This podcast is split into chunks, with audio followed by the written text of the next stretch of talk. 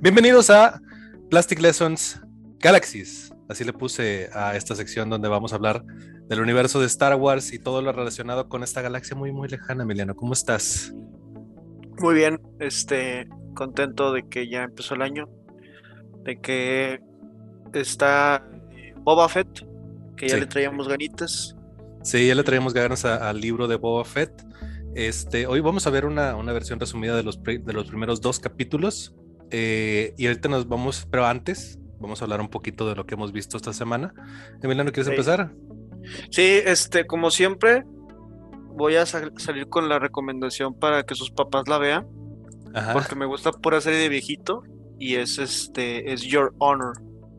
Your Honor. Eh, curiosamente, eh, Your Honor está en Paramount Plus y, y, y contraté Paramount Plus nomás la semana gratis porque este quería ver eh, los especiales de COVID de South Park. Ah. Entonces, entonces dije, bueno, pues tengo una semana más, ¿no? Para ver, pues, ver qué tiene la, la, la plataforma, ¿no? Claro. Y, y está esta serie de Your Honor. Por cierto, las de South Park, si son fans de South Park, les va a encantar, está bien curada, me divierte mucho. Pero ya este, pasando a Your Honor, que es algo que nadie más, muy, no, no es tan popular como South Park, este, es de este señor Brian Cranston, que lo conocen como Walter White en Breaking Bad, Mm. eh, que la hace de eh, juez, un juez de estos gringos que tienen su su toga y, y se en la- peluca. su, su peluca y todo, ¿no? Se pone la peluca, se la quita, está pelón como en Breaking Bad, no, es cierto.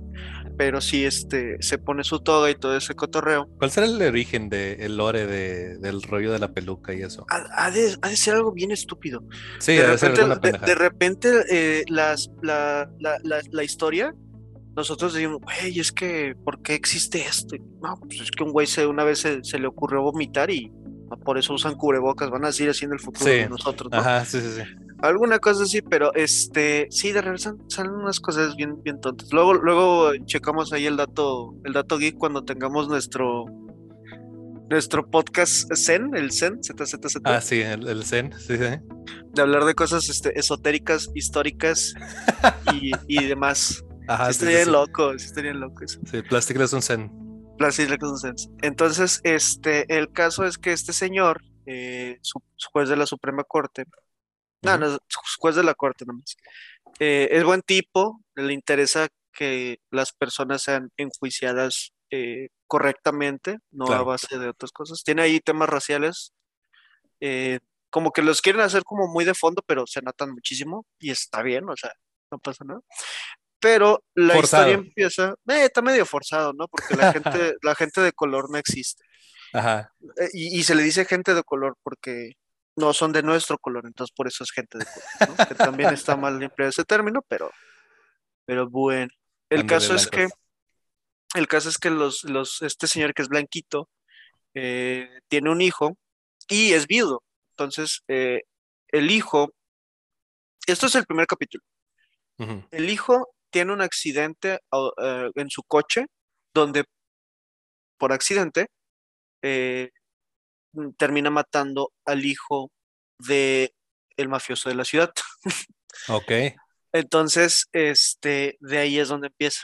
¿Por qué? Porque es como, como se van a salir de, de todo este problema, ¿no? Como el eh, este Brian Cranston, el- el juez, intenta sacar a su hijo de, de- de todo De todo ese este problemón. problema, porque la, la verdad estaba interesante. Al principio eh, eh, hizo lo de lo de Alex Lora y Celia Lora de decir, güey, atropellaste a un vato, lo, lo mataste, Vas.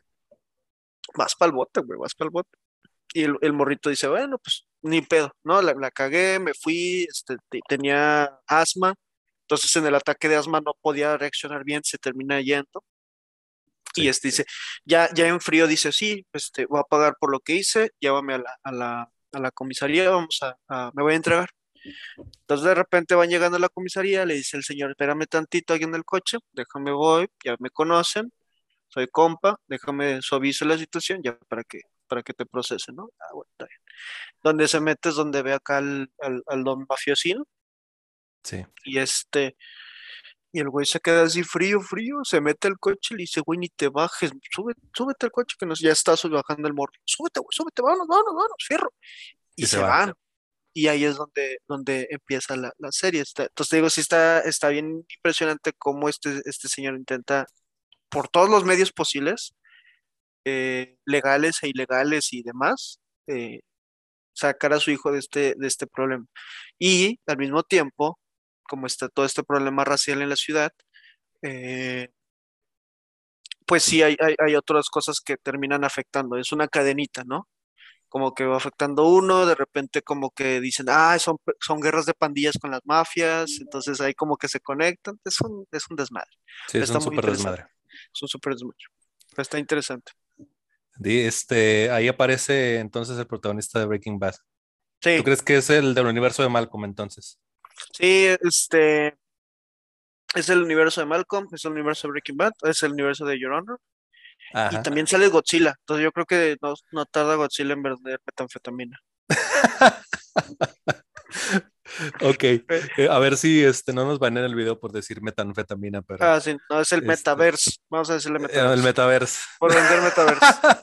vender metaverse. Hay monas chinas, este, en realidad virtual. Que hablando de realidad virtual, ya mero, ya presentaron el PlayStation VR 2, pero eso aquí no hablamos de videojuegos. Este, yo he estado viendo los últimos tres, no, la última vez creo que vi los primeros cinco. Ahorita ya vi los restantes cinco y el nuevo capítulo que salió la semana pasada. Hoy, hoy en la madrugada va a salir otro de Komi-san Wants to Communicate, que es un anime. Como sabrán ustedes, yo no soy muy de anime, pero pues este me llamó la atención la premisa. Y este, de hecho, los últimos capítulos eh, encaran unos, algunos problemas que tengo con todos los animes de este estilo. Eh, que he visto y es el, el, acoso, que está tan normalizado que se utiliza como una broma, ¿no? Sí. Este, lo interesante, por así decirlo de alguna manera, es que, eh, pues, pues las víctimas siempre son mujeres, pero los victimarios no siempre son hombres. De hecho, ningún hombre tiene, que yo recuerde, realmente acosa a la protagonista de una manera tan, tan clara. Casi siempre son las chicas. Entonces está, está muy, muy interesante cómo lo hacen. No está bien, pero e, es, algo que, que, es medio extraño de ver. Eh, sigue siendo acoso. Sigue siendo acoso. Eh, y no está bien y no, no está tan bien retratado, no se respeta mucho, pero fuera de ese detalle, todo lo demás se me hace una serie bastante simpática, muy, muy divertida. Este, tiene momentos muy, muy chidos. Si están estudiando japonés, les la recomiendo mucho porque tiene muchas cosas, eh, mucho vocabulario básico, este, así que ahí para que, para que le Vocabulario de acoso. Y acoso, sí. Que también, digo, si ustedes también quieren aprender español, este, pues, y vean, no sé, rebelde, dices, bueno, ya sabemos de dónde vienen. Chale, pa, esta del uno. la Rosa Guadalupe podrían ver. Eh, pero bueno, vamos a empezar con Boba Fett, que, que realmente la semana pasada eh, todos estuvimos en las fiestas y tal, y la verdad estuvo muy bien, pero yo creo que lo, mejor del final del año fue definitivamente el primer capítulo del libro de Boba Fett, que eh, aquí empieza con eh, Boba Fett recordando su historia y cómo terminó en el momento en el que lo vemos en Mandalorian, desde el episodio 2, de hecho, donde sale por primera vez en el ataque de los clones, pasando por el episodio 6, donde se lo come el Sarlacc. También vemos como unos moradores de las arenas que se llaman Tusken eh, se lo llevan encadenado y la armadura se la llevan estos monitos que vienen, que salen en el episodio 4. Son unos monitos este, chiquitos que la hacen. Sí, los. Ay, ¿cómo se llamaban? Me da mucha risa. Sí, desmontan máquinas y las venden y todo eso. Este, pues se los llevan, se lo llevan encadenado, Buffett, estos eh, Tusken, y todo esto pasa mientras eh, eh, él lo recuerda todo mientras está en una cámara de regeneración, estilo como la de Goku. ¿Sí? Sí, sí, sí. Entonces, eh, está como, como en, esta, en esta cámara de regeneración como Goku y está acá recordando todo eso. Yo le llamo la máquina de los flashbacks porque todas las escenas donde está en eso hay flashbacks. Este, pero bueno, esa es la, primera, la primera parte del episodio. ¿Tú qué te acuerdas este, del episodio 2 y del episodio 6. A mí no me gusta tanto el episodio 6. De hecho, el episodio 6 y el episodio 2 son mis películas menos favoritas de Star Wars y es donde sale Boba Fett. Sí. Eh, sí, este, sí, este, me voy a poner acá este, las, las, los lentes de ñoño. Y así es como, curiosamente, en la edición especial de Star Wars del 2000, no sé qué, eh, reeditan la película para que salga este, el Boba Fett eh, en la primera, en la de New Hope. Eso es en las reediciones. Originalmente en el cine eh, Boba Fett no salió hasta, hasta el Imperio Contraataca. No existía. No existía todavía, pero está bien padre. No sé si tuviste la oportunidad en Disney Plus, que también si les gusta todo el cotorreo, eh, seguramente les gusta el cotorreo, sino porque otra cosa estarían aquí, ¿va? Pero este está una, un mini documental que se llama Under the Helmet, eh, debajo del casco, no sé cómo lo habían puesto en, español, ¿no?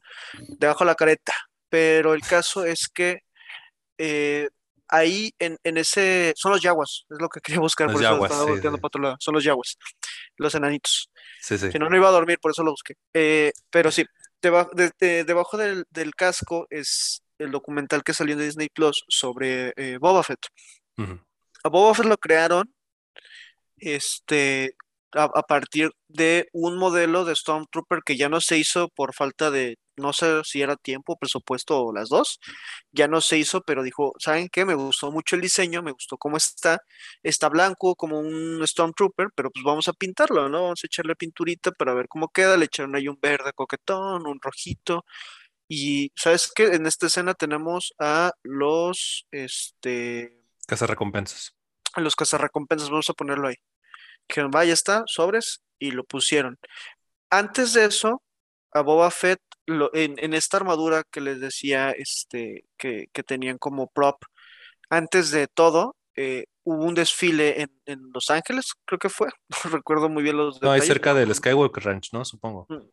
Creo que sí, la verdad no, recuerdo, pero fue así como que, ¿sabes qué? Este, vamos a hacer un desfilito aquí chiquito. Capaz ni existía el Skywalker Ranch en ese entonces. Era un pueblo de Estados Unidos y este, sacan este, este desfile donde aparecen Darth Vader y, y, Boba Fett. Y Boba Fett, y, lo interesante fue que las personas estuvieron muy eh, sorprendidas, les gustó mucho el diseño de un personaje de Star Wars que todavía ni siquiera salía en Star Wars.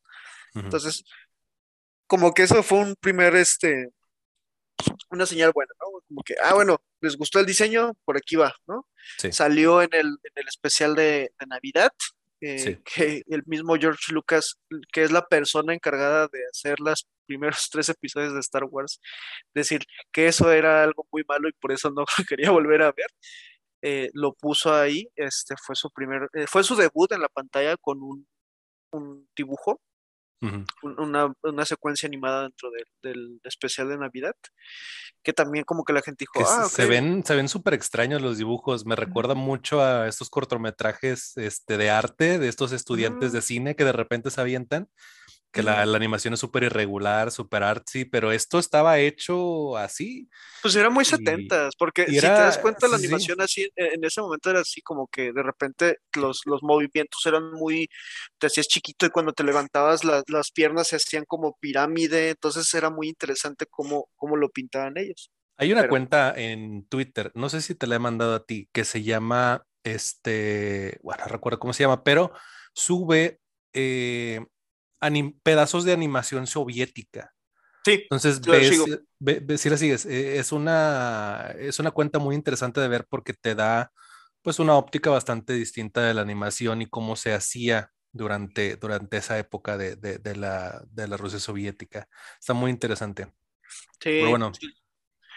Pero sí, este, si continuando con la historia de Boba Fett, este, pasa esto eh, y, y como y como la gente en realidad, la, la, masa es hasta que salen las, películas canónicas, o sea, el episodio 1, 2, 3, 4, 5, 6, 7 y los, los que siguen, de repente sale el, episodio 5, el Imperio contraataca, sale Boba Fett ahí, no recuerdo si tiene, no, tiene como dos líneas nada más, o sea, no dice nada, no dice mucho. Sí, sí. Y es el encargado de llevarse a Han Solo, a este, a Jabba the Hutt. Sí. Y eh, ahí está, fue todo, fue nomás el vato y hizo su aparición, se fue y la gente se volvió loca, ya estaban este, tatuándose los, los niños de los niños saliendo de la sala queriendo el disfraz de Boba Fett, entonces sí fue un, un, este, un hit y, y eso es algo que, que, se me hace muy, muy chingón de las primeras películas. Bueno, en sí, creo que sí diría de Star Wars en general, que su diseño de personajes es muy bueno y aquí es donde se refleja porque un personaje sin tener mucho tiempo en pantalla o, mucho diálogo, un trasfondo, una historia, crean un, crean un impacto, ¿no? Es, entonces, la gente estuvo muy contenta por eso. Y el problema fue que en el episodio 6, eh, El Retorno del Jedi, eh, lo, lo, despachan. Eh, en, la primera, en la primera media hora. Sí, en la primera media hora. Y, y, y ese fue el problema junto con que la forma en la que se deshacen de él, en ese momento era como que había fallecido, ¿no? Era como que el canon, ¿no? Como lo habían matado, era que Han solo estando ciego le dispara a su, a su, su jetpack, él sale volando, se pega contra la, la, la, ave de, Java y cae y se lo come. Este, eh, el este animal, el Sarlacc. Entonces, pues mucha gente dijo, güey, no manches, me acabas de dar el mejor personaje que he visto en la vida y lo matas así. Sí. Entonces la gente sí se, se molestó mucho. lo bueno, eh, lo bueno y lo que, eh, en parte lo bueno era lo, descuidado que era George Lucas a la hora de, de cimentar sus decisiones como director. Porque si hubieran hecho una secuencia en donde todo explota, no tendríamos el libro de Boba Fett, o al menos lo tendríamos de una manera diferente, porque no duran mucho en esa locación. Entonces, como escapan, ya te abre la posibilidad a que lo que sucede en el eh, primer, en el primer episodio, eh, pues suceda. Eh, pues como sabemos, Mandalorian temporada 2, la escena post créditos, sucede que llega Boba Fett a el palacio que era de Java, que ahora estaba administrado por su mayordomo, que era un señor que tiene unos tentáculos en la cabeza blanca. Bill Fortuna. Bill Fortuna. Y el señor estaba sentado en el trono, llega este y lo supermata y se queda con el trono de Tatooine. Pues aquí vemos Boba Fett en su primer día como Damio, que es el, supongo que es el, el título de Kingpin eh, donde llegan varios personajes a dejar tributos. Uno deja monedas, otro deja pieles y uno viene esperando un tributo para el alcalde de Mos Espa. el último son un par de cerdos guardaespaldas a los que Boba perdona la vida. Este, Fennec Shant, su asistente, se llama Fennec Shant. Su asistente le dice que es una mala idea, ya que proyectar fuerza es lo que te da poder en Tatooine. Eh, que por cierto, este, este tipo de, actitudes de, de, no, es que me tienen que respetar, me recuerda mucho a lo que hizo Francisco y Madero cuando, en la decena trágica. El señor, en, vez de, este, en vez de, pues, sacar a todos los porfiristas, el vato se quedó con sus guardaespaldas, era puro porfirista y pues por eso lo mataron. Por menso, Y aquí este Boba Fett también apareció con, este, con esta actitud, pero eh, bueno, Fennec le dijo que era mala idea. Y este, pues bueno, a mí me gusta mucho que hayan conservado eh, a estos cerditos como, como esa conexión al viejo Star Wars. Eh, en general, el traje de Boba Fett se ve muy bien, las armas suenan como siempre muy bien y la música muy bien. De hecho, creo, yo ya cuando pasemos al episodio 2 es cuando quiero destacarlo un poquito más.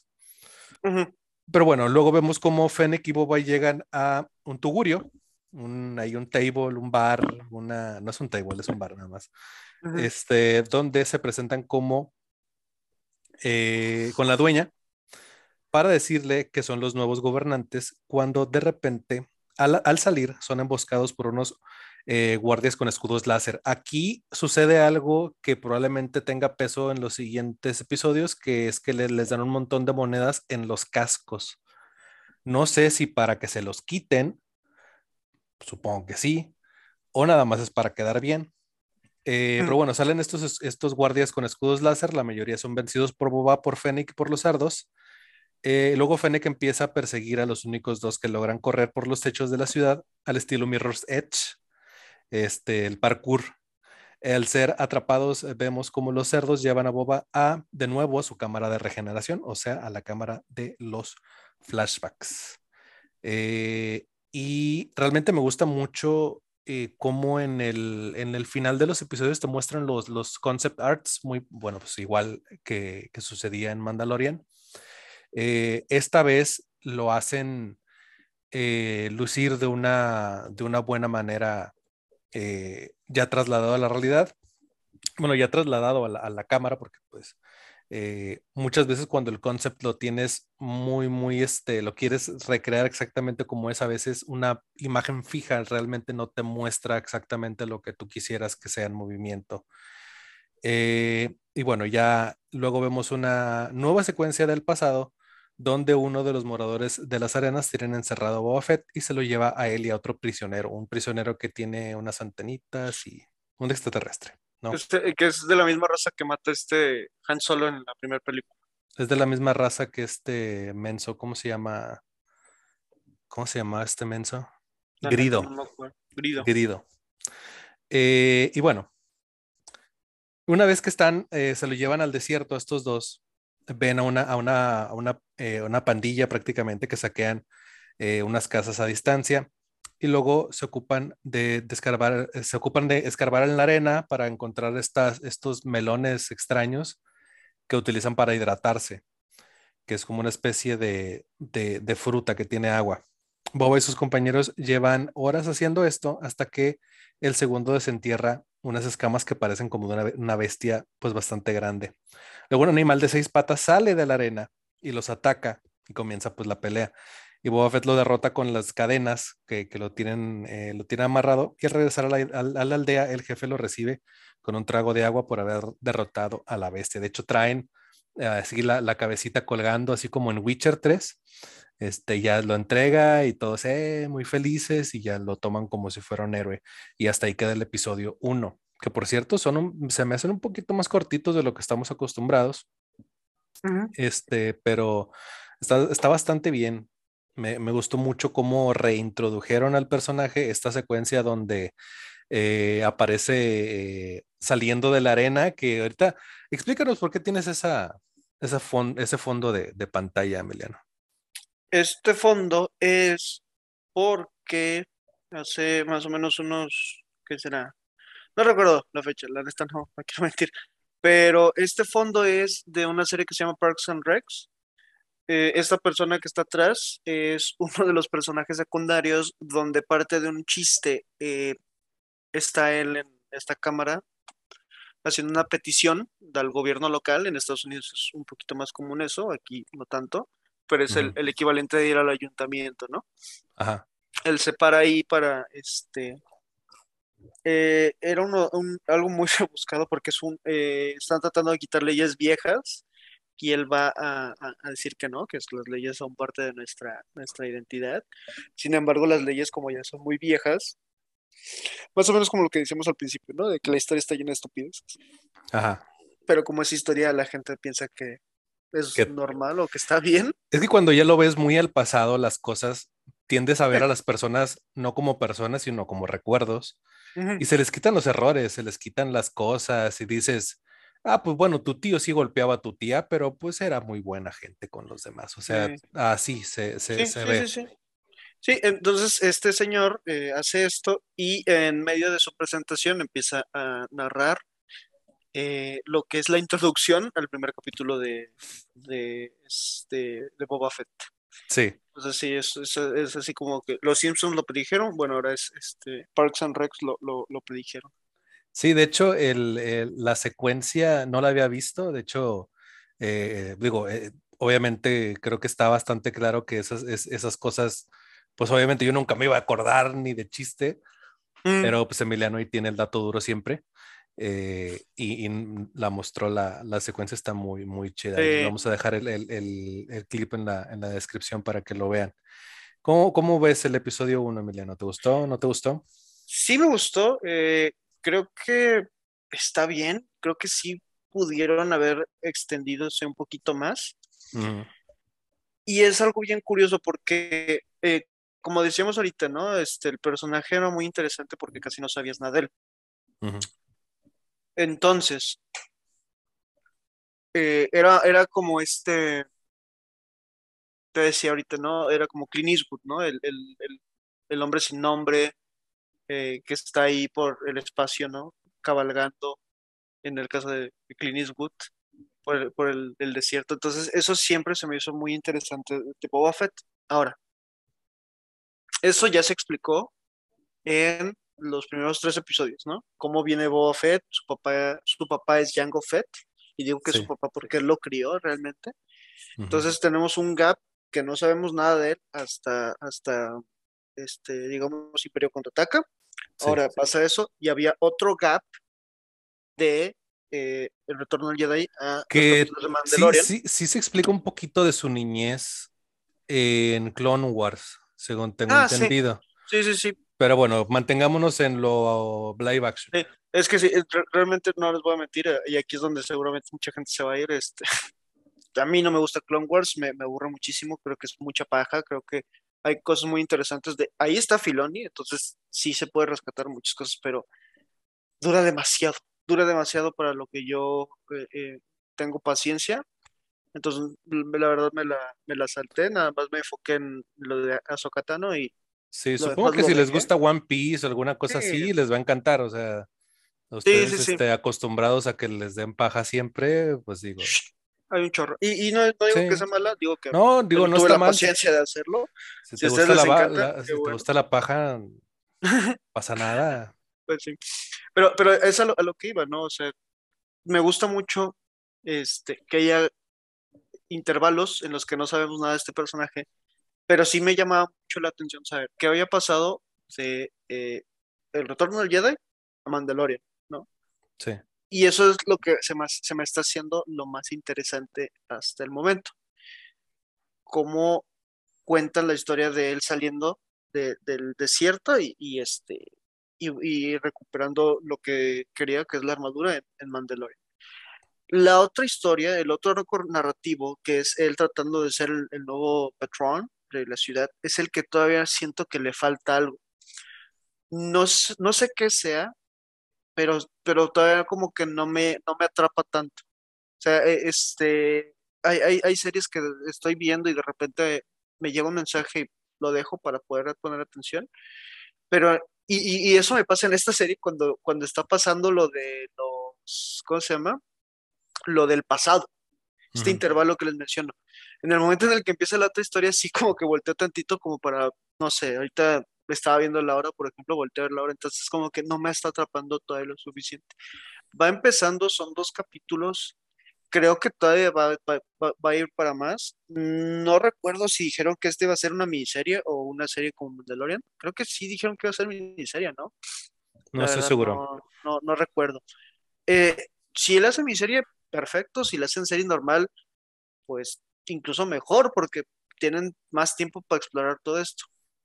Sí, lo, que- lo que, lo que me gusta de Star Wars, y yo creo que, que no sé por qué no nos dimos cuenta antes, es que el, e, el, el tipo de historias que se pueden contar en Star Wars se ven muy bien en las series. O sea, tienen, Sí. tienen mucho más tiempo para explorar los personajes, tienen mucho más eh, oportunidad de, de ver las cosas este, con más detalle, eh, poner subtramas, de repente meterle ahí alguno que otro episodio, este, acá, no de relleno, pero sí como para explorar un poquito otros lados, o relleno también, o sea, también hay gente que le gusta el relleno. Eh, y está muy chido porque realmente cuando tenías estos episodios largos de dos horas y media, eh, pues realmente si bien tienes, tienes eh, algún tipo de, pues de, de backstory, ¿no? Antes, aquí realmente te, te lo, te lo explican todo y está bastante bien construido.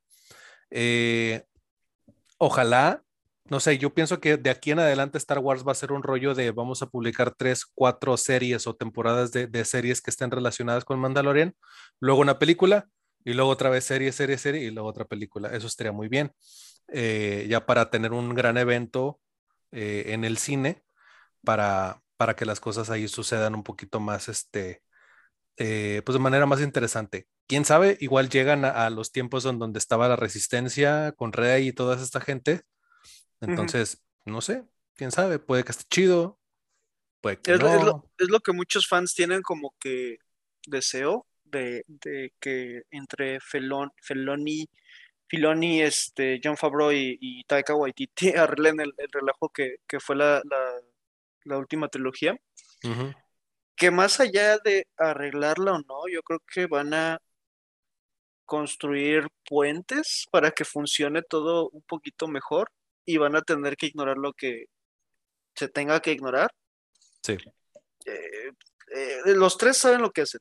Los tres ya, ya han demostrado que saben lo que hacen en su trabajo, eh, tanto para escribir como para dirigir, sí. como para producir. Los tres son muy buenos, entonces yo creo que van a saber qué ideas rescatar.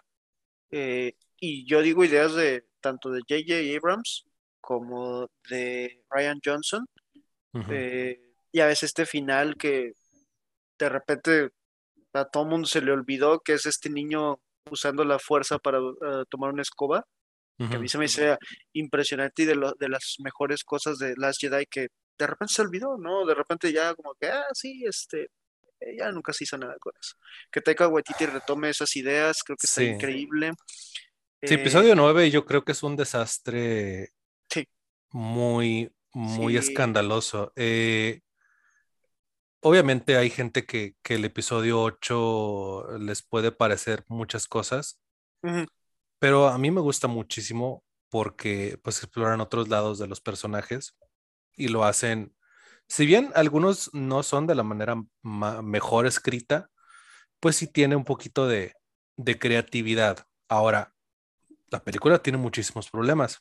Sí, claro, claro. Eh, pero digo, no, no es perfecta ni nada, porque siempre existe este ruido de internet que nos dice, o es una mierda así, Así. lo peor del mundo, o la mejor de la historia. Sí, sí, sí, No, no, hay, o sea, no hay no- medios, no hay algo en medio, ¿no? No, o sea, como, como Spider-Man, por ejemplo, la última. La película se trata de lo mismo que los últimos dos de Spider-Man. Las tres se tratan de lo mismo, es la misma película. Te la contaron tres veces consecutivamente y tú la fuiste a ver. ¿Está bien? Sí, está muy bien. Solo tenemos que estar conscientes que es la misma historia. Peter la caga, lo tiene que arreglar. Y ya, es todo. Y ahí eh, eh, se envuelven pues los personajes que están a su alrededor. ¿Y está chido? Sí, sí está chido. Pero también hay que estar conscientes de que estas películas son para divertirse. ¿Y te Sí. divertiste? Sí. ¿Está chido? Sí. Cuando salen los Spider-Man está chido? Sí. Cuando sale tu tío, este Boba Fett de la, de la arena, ¿está chido? Sí. Está con ganas. Sí, sí, sí.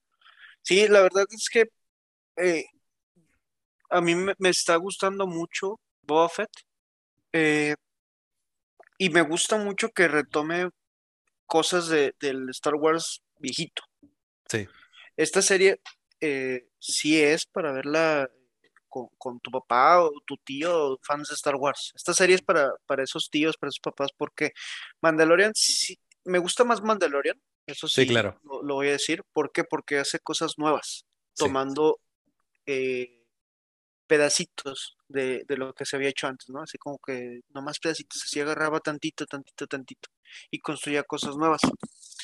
Tan, tan gustó que eh, hay niños que ahora dicen, ah, yo quiero un Baby Yoda.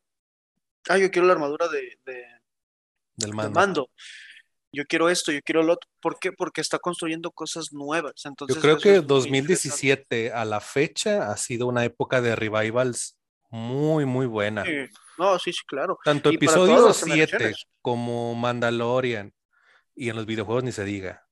¿no? O sea, ha sido muy, Sí. muy bueno esta, esta época para, para Sí. volver a ser fan de estas franquicias Sí, tan sí, grandes. sí, no, y hay infinidad de cosas y, y siempre está la queja y siempre está la crítica de la nostalgia y de que nos hace daño en un nivel creativo y sí es, es- sí entiendo y es, y es correcto, pero Como esta queja de tu tío, ¿cómo se llamaba? Creo que era Ridley Scott, que su última película no le fue sí, bien. sí, yo, te- Ridley Scott, te quiero muchísimo, eres un increíble director, ve, ya estás viejito. Nos dice, eh, sacó una película que se llama Last Duel, que es una película impresionante. O sea, es una, es una cosa de, de, de hablar de. Sale de hecho Kylo Ren. Ah, ¿sí? Eh, sí, como ah, sale muy bien. Y es una increíble, una película muy buena sobre eh, cómo. eh, ahí te va. Está basada en hechos reales. Un rey está casado y su amigo, que es Kylo Ren, abusa sexualmente de su esposa, Ajá. ¿no? Todo es como que allegedly, ¿no?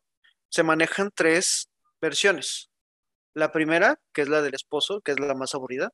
La segunda, que es la de la esposa. Y la tercera, que es la de Kylo Ren. La, seg- la- la- la segunda y la tercera, la esposa de Kylo Ren, es donde te dices de que, güey. Y todo esto desemboca en un duelo a muerte, con cuchillos. Ay, Bueno, con, güey. bueno, con espadas, con espadas, pero sí es un duelo a muerte. Y este, y es muy ¿Por qué en vez de andar lloriqueando, Ridley Scott no nos contó esto de esa manera? Es que sí lo contó, sí lo hizo. El problema es que no pegó lo suficiente porque Ridley dice, es que la gente, los, los chavos de hoy no pueden estar sin, sin despegarse del teléfono por dos horas. Es como que, señor, perdón, o sea, no es esto. Es, este, sí le recuerdo que hay una pandemia global y que no podemos salir al cine tan fácil. Yo quería ver la película en el cine, tristemente no puedo, pero en el momento en el que pueda pagar mi, bo- mi boleto digital, mi, renta por Apple TV o, por Netflix o por donde salga, yo la voy a pagar con mucho gusto. Y si sale, y si me gusta lo suficiente como para, y si veo lo suficiente como para eh, comprar un Blu-ray y comprarlo, lo, yo lo compro. Ridley Scott desde los 80 con Blade Runner hace películas buenas que no vende. Eso es una verdad. Sí. Pero, el- pero el señor se le olvida también. Ah, es que son cosas bien, bien importantes. Ah, Es, es- es muy feo. Y ese es otro debate completamente diferente. El cine, lo nostálgico y lo nuevo. Lo vamos a ver en Zen. Lo vamos a ver en serio. Este, eso empezó como una broma, pero ya se está volviendo una, más- más una realidad, ¿eh? Pero sí, a lo que iba es, eh, tú sabes que yo veo cosas, este, nuevas, cosas que, así que, que nomás ven los güeyes que se juntan en un post de Reddit a, a hablar así, este, que están literal con la luz apagada, nomás así todos encorvados, escribiendo sobre el de que, güey, ¿ya viste el nuevo de John Champion? Sí, a huevo, que no sé". Sí, huevo. Nomás, este, sí yo veo ese cine, me gusta ¿Cómo se llama el- la, la, eh, la productora esta? Del, de Eva, los A- A24, claro. es- A24. O sea, ustedes son A24 y yo soy Anapurna. Sí, ándale.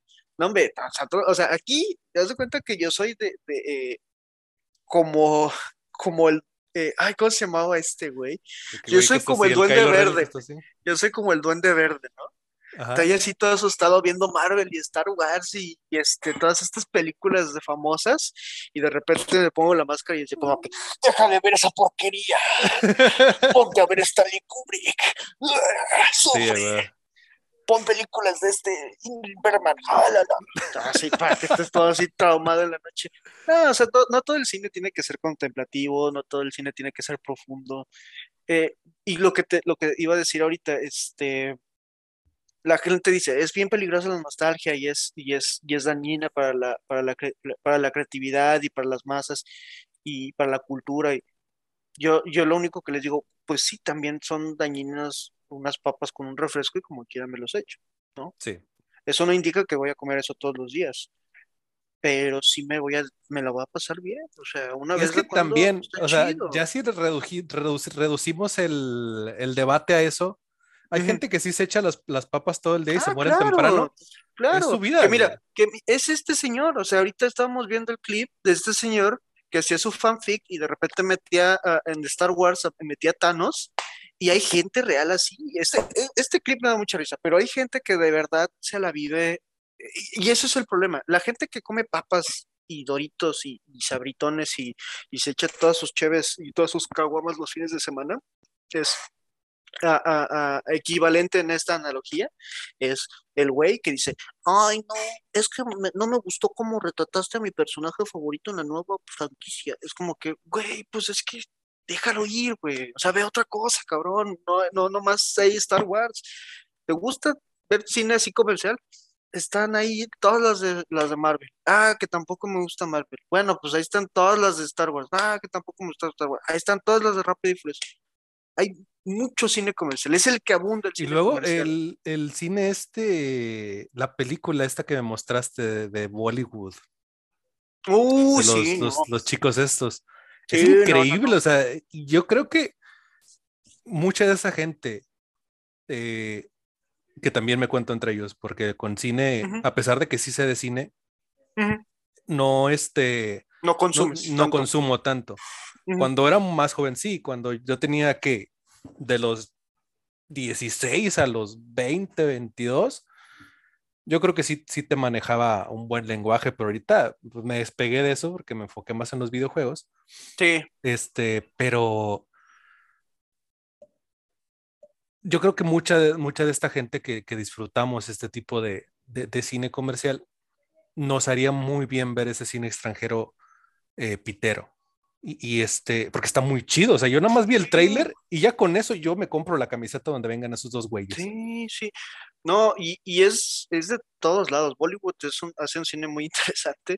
¿Sí? Eh, nosotros en, en- en México tenemos cine interesante. eh, de repente hay Pero es que no, no abrazamos el shitposting que hay en México, No, güey. no, O sea, es que Yo creo que cua- cuando mejor le salen las cosas al mexicano es cuando abraza ese, ese, ese cheat posteo este, maligno que tenemos, güey. Pero Sí, bien, claro. no, no, Es que- no, o sea, por ejemplo, el infierno, ah, lo abraza, lo abraza tantito, así, como que le, le da No, una yo creo que, bueno, sí, quién sabe. Es que lo que te iba a decir es que nosotros eh, en México sí tenemos buen cine y todo. El problema es que nos tomamos muy en serio. Sí. Como tenemos ya un pie en Hollywood, o, o mejor dicho, tres pies, eh, Iñárritu del Toro y Cuarón, este, ya, ya sentimos que, que somos la nueva ola de cine. Y, y realmente este, México ha tenido una nueva ola de cine desde los noventas, o sea, desde los ochentas tal vez. Y también, y como todo lo que, como todos los éxitos de, de los, como lo- todos los éxitos, de cualquier latinoamericano. Sí, claro. Ellos son- no son- los no goles de los son-. Sí, pero ellos no son muestra de una realidad en nuestros países. Ellos son una excepción No, a una realidad muy dura en, los Bueno, países en los que sí, estamos. Digo, eh, digo, Yo este, veo, yo ve- veo, por ejemplo, a este señor, el de Parasite, ¿cómo se llama? eh, este, director. pon, pon, ay, se me olvidó. Bueno, el director de, de- Sí, de de Parasite. Parasite. Yo sí veo a 5, 6, 20 directores coreanos haciendo cosas muy interesantes en los siguientes 5 años. Pon Yoho. Nosotros no vamos a tener un Guillermo del Toro el siguiente año. No. Ni los No, próximos no. 5. Yo creo que nos vamos a tardar 10, 15 años en que llegue otro, o- otro de esos Si tres. nos, si nos va bien, y, y realmente no es como una competencia, pero a lo que voy pero, es, pero ellos tienen un país muchísimo mejor desarrollado, con un sistema político mucho mejor, que esto lo vamos a ver en Zen también. Este, eh, un, sea, él, él sí es un reflejo de una sociedad que está Sí. impulsando el entretenimiento de Ajá. una manera muy chida. sí, no, o sea, sí, pero también al mismo tiempo es la sensibilidad de- de- del artista a la hora de reflejar algo. Por ahí una vez escuché, no se tiene que ser un ladrón para, para escribir un cuento de policías, ¿no? Entonces, se me hace muy interesante cuando ponen a, a- a- o sea, de hecho, hoy estaba viendo la masterclass de Guillermo del Toro. Para los que no sepan, eh, Guillermo del Toro se fue de México, no porque este, le diera flojera, no porque no quisiera, sino porque secuestraron a su, a su, a su papá.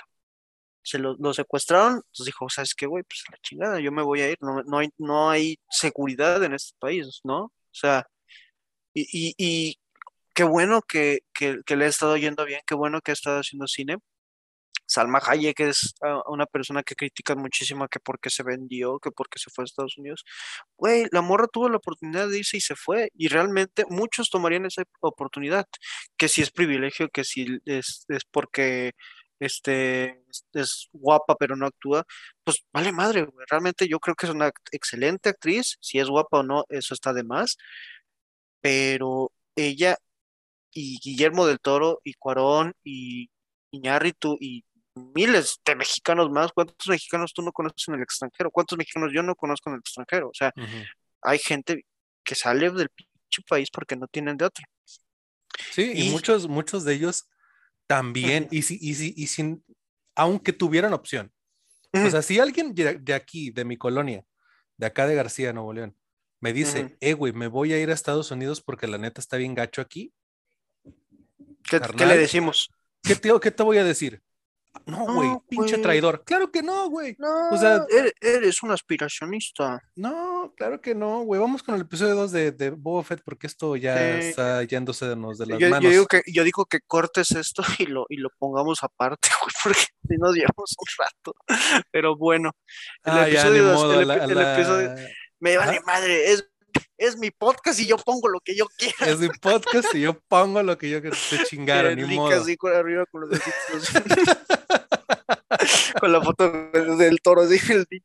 Sí, güey. Lo va a poner para TikTok.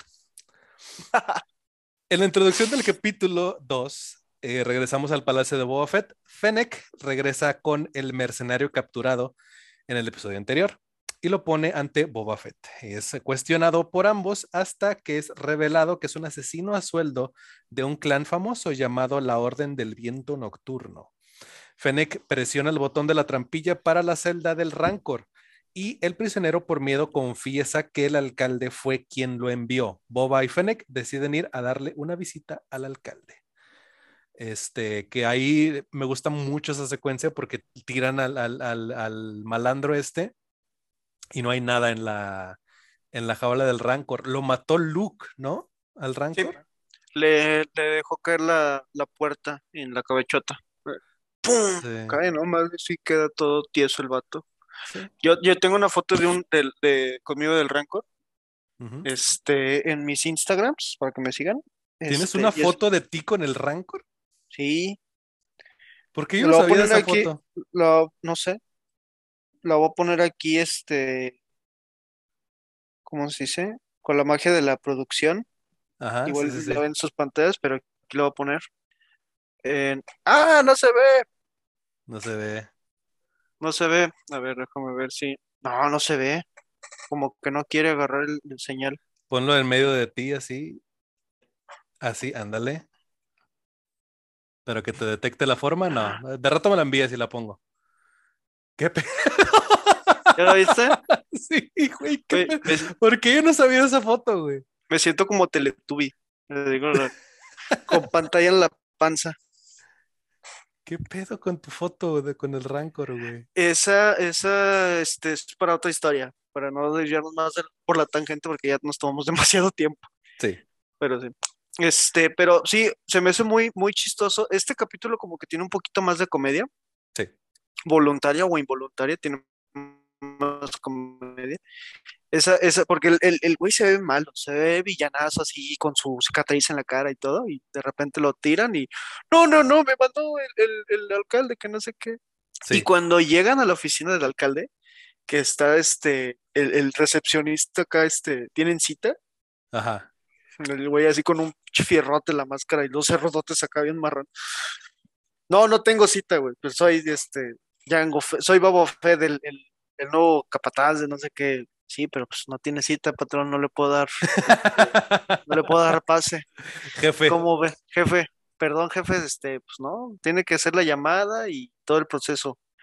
Como todos nosotros, ya nomás llega el, el otro, este, chalán del, del alcalde y le dice, no, déjalos pasar, déjalos pasar. No, Pero, le, pues, sí, le claro, o dice, sea- el, el chalán mayor le dice, eh, güey, no, tienes que tener cita y la madre. Ah, y sí, ya sí, sí, Boba ya- dice, ¿sabes qué? Ya me voy a meter, mala madre. sí, ya me acordé, se, se mete así por, por sus destos, ¿no? Este, Sí, sí, se sí. mete, pero me da- pero esa, esa, toda esa escena, este, me pareció muy divertida.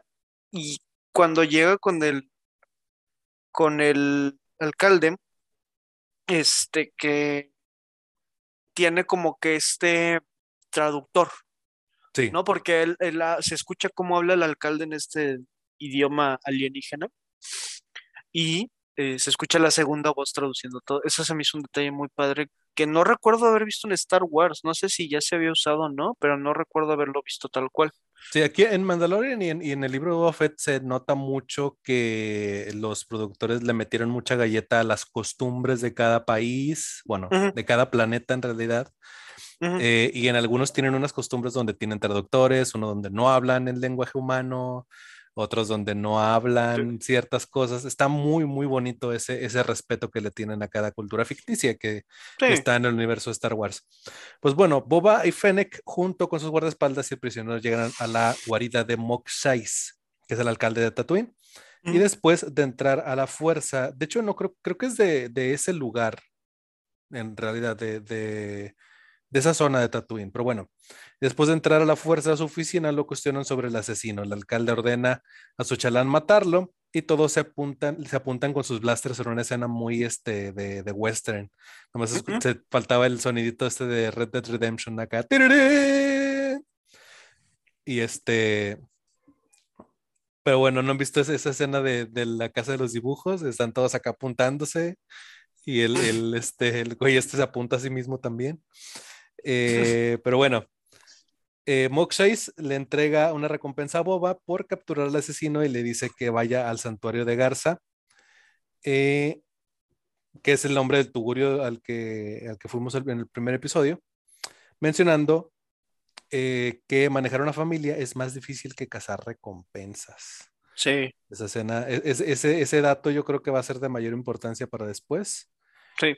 Eh, pero bueno, al llegar al mismo Tugurio, que es el, es el santuario de Garza, Boba pregunta qué es lo que tiene que saber de la situación actual de la ciudad, a lo que la dueña responde que los primos de Java de Hot, unos gemelos igual de feos que él, están reclamando su trono y traen una tablet que dice que los terrenos son suyos. Boba les dice que Nanay y que tendrán que matarlo para quitárselos. Los gemelos le dicen que traen a un Wookiee con cara de mamón y Boba le responde que traigan a los que quieran, que de todos modos a dos manos y de cabeza se la van a pelar. Los Hots dicen que derramar sangre no es bueno para el negocio y de, que ahí muere y ahí para la otra y se van. Y ahí es donde viene eh, pues la cámara de los flashbacks. El, flashback. yo creo que es el, flashback más interesante.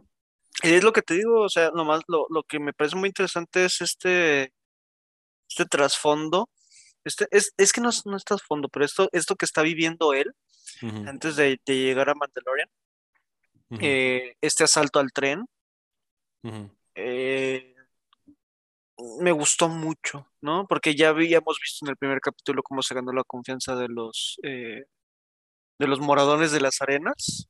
Volviendo, fíjate, aquí tienes un personaje viejo que tiene un arco nuevo y que va muy eh, ad hoc con, con, su, con su personaje basado en los datos que tenemos. Yo creo que el tratamiento de Luke, a mí me gusta mucho el tratamiento de Luke que hay e, en, en este, en uh, The Last Jedi. El problema es este, que cuando haces, le haces esto al personaje de Luke, eh, si bien es muy real lo que, lo que sucede eh, cuando, cuando eres una persona tan importante, ese tipo de cosas como eh, eh, el, efecto este Dunning-Kruger o, el, o el, síndrome del impostor pueden sucederte, no es algo que se, que se trate en, historias simples como las de Star Wars. Entonces, por eso yo creo que choca con mucha gente lo que le sucede a Luke en The Last Jedi. Pero si lo hubieras metido algo más simple como esto a Luke, yo creo que hubiera funcionado de una manera muchísimo más digerible para el gran público. Recordemos que la mayoría de la gente no puede juntar tres letras. Este, entonces tienes que poner este tipo de cosas un poquito más sencillas para que yo las pueda entender y pueda decirte, ah, mira, muy bien. Porque yo entendí lo de Luke, yo creo que no pensé mucho en ello cuando salió y sí como que mm. me chocaba, pero ya después de que la vi dos veces digo, bueno, ok, ya me medio me lo explico. Pero hay gente que coge, hay gente que, que, que, que, tiene hijos, que tiene amigos, que tiene vida nocturna. ¿Tú crees que esta gente va a pensar en todo esto? Claro que no. Va a ver el episodio, si le gusta chido y tienes que conquistarlos con las menos palabras posibles. Y lo chido de la escena, toda esta escena del flashback es que tiene muy poquito diálogo. Sí, todo, otra vez, creo que funciona muy bien todo eso por el diálogo es muy poco y porque hay más, este, hay más, ¿cómo se le podría decir? Es acción, pero no, no me refiero a secuencias de acción. Es más eh, acción en el en qué están haciendo tus personajes, ¿no? La historia avanza. La historia avanza mucho más rápido en esta todavía no sabemos por qué Boba quiere quedarse con el puesto. Todavía no explican bien por qué. No. Y, y- y ha habido dos episodios y todavía no sabemos bien por qué se está metiendo en tantas broncas y por qué está teniendo este eh, código moral, ¿verdad? De no, de no matar y de, de ya no ser un, un cazarrecompensas. Sí, cuando antes que- sí, sí le valía queso y Ah, mataba. sí, de hecho, el mismo Darth. Vader le decía, no desintegres banda. Decía nomás así con su casco. Pero sí, este, ahora, ahora es, es, es como si fuera otro personaje, que otra vez no es en sí mi problema, eh, mi problema es que todavía no me explican ni por qué. Sí. Ahora, está pasando toda esta historia de fondo y posiblemente vaya a dar una explicación de la redención de este personaje, ¿no? Es como si de repente estuviera él, jugando... él ya era así cuando se encuentra con el mando. Sí, claro, pero otra vez es como si yo estuviera viendo, eh, digamos, la historia de John Marston de Red Dead y estuviera viendo flashbacks de, estuviera jugando el, el, el primer juego tal vez, pero con un trasfondo de los juegos anteriores, ¿no? Entonces tal vez no me parezca tan interesante, pero ya viéndolo como un todo, ya digo, ah, Sí. ok, ya tiene más sentido. Entonces yo creo que ya para la segunda vista muchas cosas nos van a, nos van a hacer clic más, más rápido. Sí. Este, pero sí, ¿cómo ayuda a este, a este, a este pueblo de, de los moradores de las arenas? Que me gusta muchísimo su diseño. Yo los moradores los, los odiaba muchísimo, como yo creo que mucha gente, por atacar a Luke, por matar a la familia de Anakin y por muchas otras razones. Y los vemos en mando como aliados y ahora lo vemos como algo, un, un pueblo, ya los vemos más, este, más en un tono de pueblo, ya los vemos Sí. convivir, los vemos este, pasar su día a día, sus costumbres, sus tradiciones. Quieras o no, yo creo que George Lucas se basó en su estereotipo de gente salvaje este, Sí, para, y otra para vez, creo que está bien, no hay ningún problema. Pero llega acá el maestro John Favreau y dice, ok, acepto lo que tú tienes, lo tomo, pero yo le voy a dar un trasfondo, ¿no? Yo voy Ujú. a, a construir sobre eso. Porque también, si me pintas a mí a los japoneses de la Segunda Guerra Mundial, pues no voy a agarrar nada bueno de ellos. Pero si ya me meto a ver su historia y su costumbre, digo, ah, ok, hay mucho más de esta civilización que lo que Sí. me pinta una parte de la historia. Como, que es por- lo que como en, eh, en la historia, hablando otra vez de, de un poquito de historia, ah, hubo unas expediciones antes de que llegaran la- las que pues inventaron la colonia, como las de eh, Hernán Cortés. Uno de, unos de ellos fueron eh, capturados por los mayas. Obviamente la mayoría se murieron, nada más quedaron dos. Y hubo uno que se quedó con ellos a vivir, adoptó sus costumbres y todo, como el- la historia de Boba Fett Ujú. hubo hijos y todo con, con los mayas. Y este, y está muy curioso porque cuando llegaron los españoles, cuando llegó Hernán Cortés y se encontró con este señor, era como que, güey, qué pedo. O sea, imagínate en ese entonces de repente llegar y ver que ya había gente acá. Este, entonces es algo muy, muy, este, estaría muy chido ver una película sobre ese güey, por ejemplo. Aquí lo que tenemos es este, eh, a Boba, que regresamos a este dispositivo de los flashbacks donde vemos cómo eh, pues el protagonista está con uno, uno de los líderes entrenando, eh, de los Tosken. Pero es, es líder o es guerrero, porque yo lo tengo considerado como, ya es que en estas tribus como que tienen un guerrero que es el mero mero, que tal vez no es el, el- el- el líder del, del grupo, pero sí es el, el líder a la hora de, de los chingas. sal- de los chingazos, que sí se ve bien, bien cabrón acá con sus, Sí, sí, con sus este masturbantes y todo. Yo creo que es un subjefe, Montejo. ¿Su, su jefe? es subjefe, es el, es el subjefe, es el que te sale primero acá antes del jefe chido. Es el Power Ranger blanco, ¿no? Que era malo, pero eres bueno. ¿sí? Ajá, así que cuando, cuando desbloqueas ya este, baja de nivel. Sí, ya cuando lo desbloqueas ya está más chaparro, pega menos Sí. duro. Y pues bueno, regresamos a, a este dispositivo donde están acá ellos entrenando con unos palos acá de madera. Eh, y pues ven un tren que pasa por su territorio y los balacea así sin razón, así como si esto fuera Tamaulipas. Eh, y al ver el ataque y pues las muertes que provoca entre los locales, pues Boba se enoja y le pide un palo y una, y una fusca pues al, al patrón. Se los da y pues llega a un bar este, donde ve unos punks con unas motos. Eh, pues los, los este, madrea a todos, se roba todas las motos, regresa a la aldea y les da a los Tusken las, este, las motos y les dice, bueno, con esto vamos a, a, a darles en su madre los del tren, que está muy chido porque los Tusken de volada la empiezan a desmantelar de sobre, sobre, y de, "Eh, espérate, espérate, los voy Es a lo- enseñar cómo que te hacer del- esto.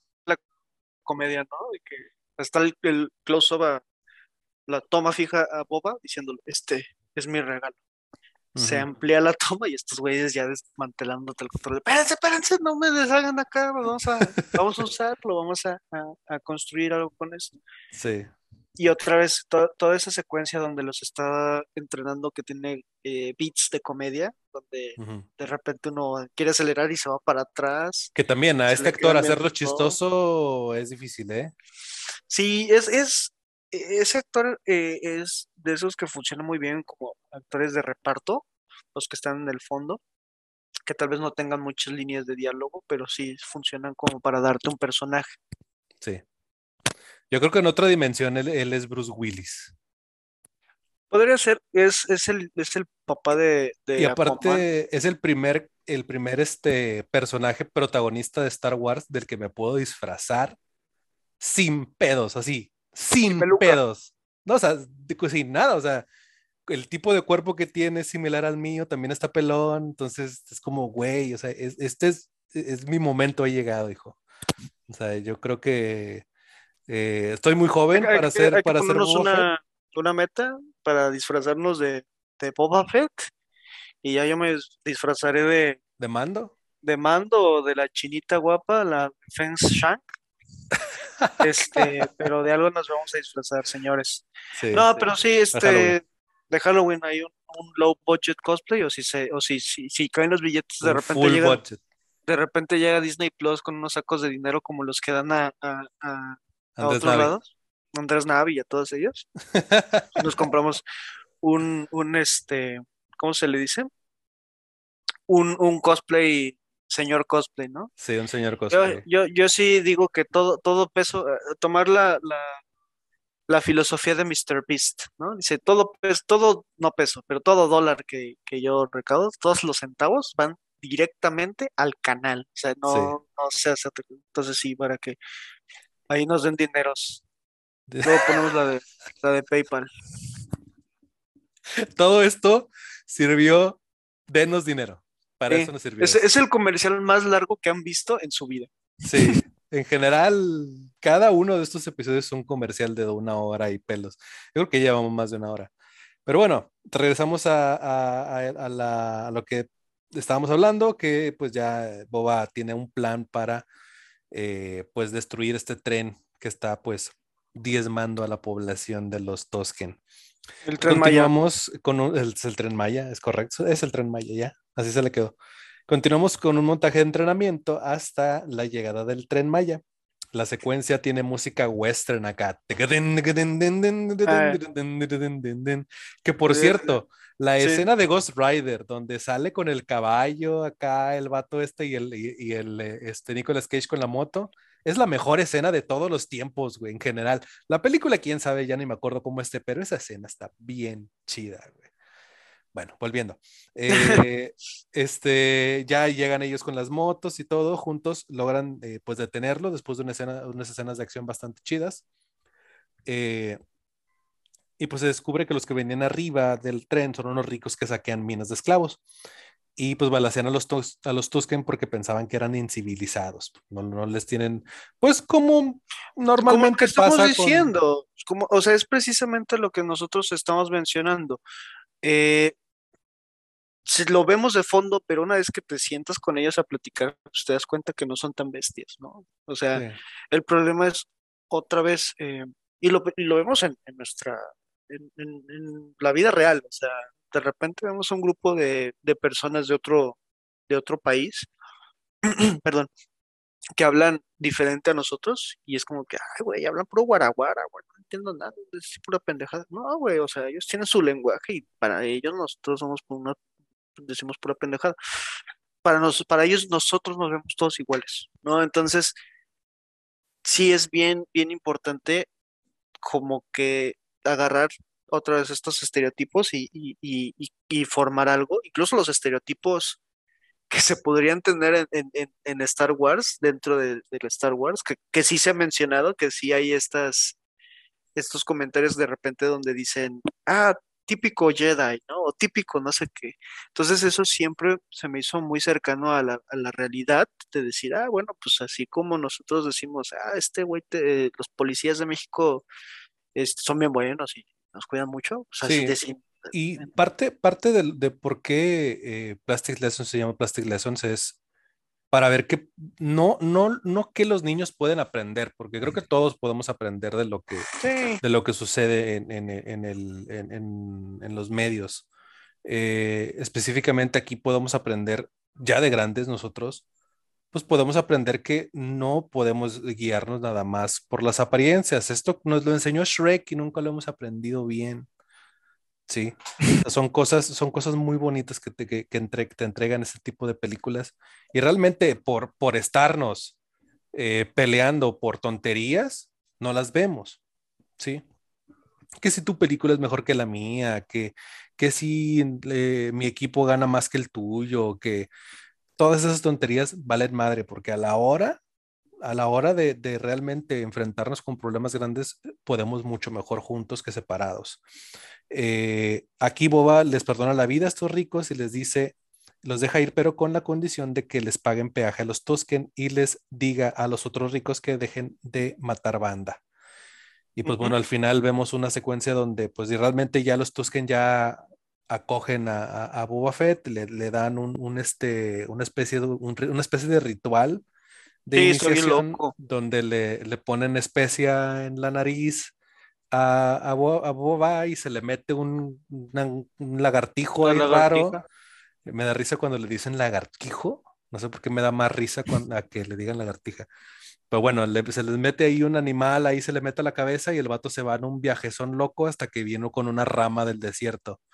Este, que por cierto, no se ve arena, se ve arena hasta donde alcanza la vista el vato para encontrar un palo. Yo creo que sí ha de haber estado bien chido el viajezón. Ey. Este, pues bueno, vemos esto, esta ceremonia, eh, busca esta rama, vemos eh, el viajezote que se avienta, donde eh, pues él ve su pasado en camino combinado, o sea, en camino recordamos que es un planeta oceánico y vemos cómo él recuerda pues todo esto fusionado con su caída en el, en el Sarlacc, con las arenas de Tatooine, y pues bueno, ya regresa del viaje eh, regresa la lagartija y pues le hacen su lanza como la que tiene en, en Mandalorian y pues le dan, le dan la, la, ropa negra que, con la que aparece en esta serie. El capítulo termina en eso, pero está muy, muy interesante esa última, esa última secuencia. Te digo, definitivamente mis cosas favoritas de esta serie es eh, toda esa historia, todo eso que es eh, antes de llegar a Mando. Se me hace súper, súper interesante. Y cada vez se ve que se acerca más. Quién sabe después qué vaya a aparecer, pero eh, sí espero que empiecen a conectar un poquito más de puntos. Eh, no, recuerdo cuántos capítulos son. Según yo iban a ser poquitos. Tres, ¿no? Así de que. Sí, ya el próximo es fin de temporada. Ya final. No, no, no tanto así, pero este. Si son seis, yo creo que está bien. Creo que son como, no, no recuerdo si son seis, ocho. Por ahí, por ahí va el, el, ¿cómo se dice? ¿El número? El número. Estoy viendo mi, mi fuente. Según IMDB son siete. Siete episodios. siete episodios, sí. Entonces, este, pues esperemos que, que salga todo chido a ver qué, qué, más hacen. Ya la próxima semana estamos hablando del siguiente. Pero sí, la verdad va, empezando bien. Todavía le falta despegar, pero. Pero sí, está, está bastante chido. bien, pinta para bien la cosa. Sí, pinta muy bien y ojalá este ahí John Favreau y, compañía pues logran darle un cierre muy bueno esta serie. Esta está empezando, va muy bien. Eh, obviamente yo creo que se parece mucho a algunos capítulos de Mandalorian, pero yo creo que Mandalorian en, la temporada 2 es buenísima, es insuperable. Eh, el mejor contenido de Star Wars lo van a ver en Mandalorian de temporada 2, fijo. Eh, no hay nada que se le parezca en el universo de Star Wars a, Mandalorian y, este en calidad técnica, en, vestuario, en edición, en música. Yo creo que nada más porque no está John Williams. Es lo único en donde no, no, no, está a ese nivel. Pero. No sé, yo sí soy muy fan de Ludwig eh, Gorsan. Sí, a mí me gusta muchísimo. El, compositor, pero... tu, Sí, sí, definitivamente. Ese y, y el, el, intro que hizo para. No es compositor en, en Boba Fett, pero sí hizo el, sí compuso el, intro de, de del libro de Boba Fett. Sí. Ese que suena como que los coros. Sí. Todo muy bueno. Sí, este. Pero eh, también Boba Fett yo creo que sí llega llega a, una calidad muy, muy buena con esos dos episodios. A ver cómo, cómo sucede todo. Ya haremos un roundup cuando salga el último episodio. Este, y pues nos vemos la próxima semana aquí en Plastic Legends Galaxies. Muchísimas gracias, Emiliano. Muchas gracias a ustedes este, por seguir escuchando, viendo todo, todo, todo. Sí, cuídense mucho este, y nos vemos. Sobres.